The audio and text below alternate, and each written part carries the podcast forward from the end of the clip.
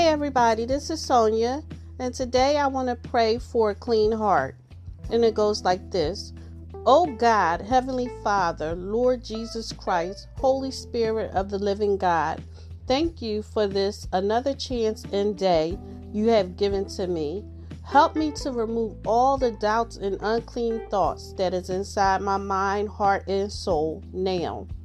Let your power be revealed in me. O God, and create in me a clean heart. Amen.